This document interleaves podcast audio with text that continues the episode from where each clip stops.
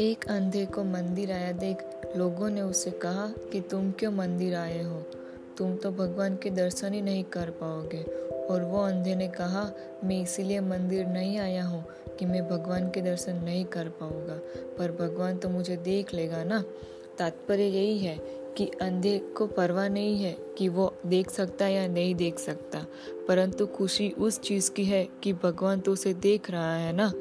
इसी तरह से किसी को गुलाबों में कांटे नज़र आते हैं तो किसी को कांटों में गुलाब। किसी को भगवान में पत्थर नज़र आता है और किसी को पत्थर में भगवान। किसी को कमल में कीचड़ नज़र आता है तो किसी को किचड़ में कमल। नज़र का ऑपरेशन तो संभव है, पर नज़रिए का नहीं। फ़र्क सिर्फ़ सोच का होता है, वरना वही सीढ़ियाँ ऊपर भी जाती है और नीचे भी आती है।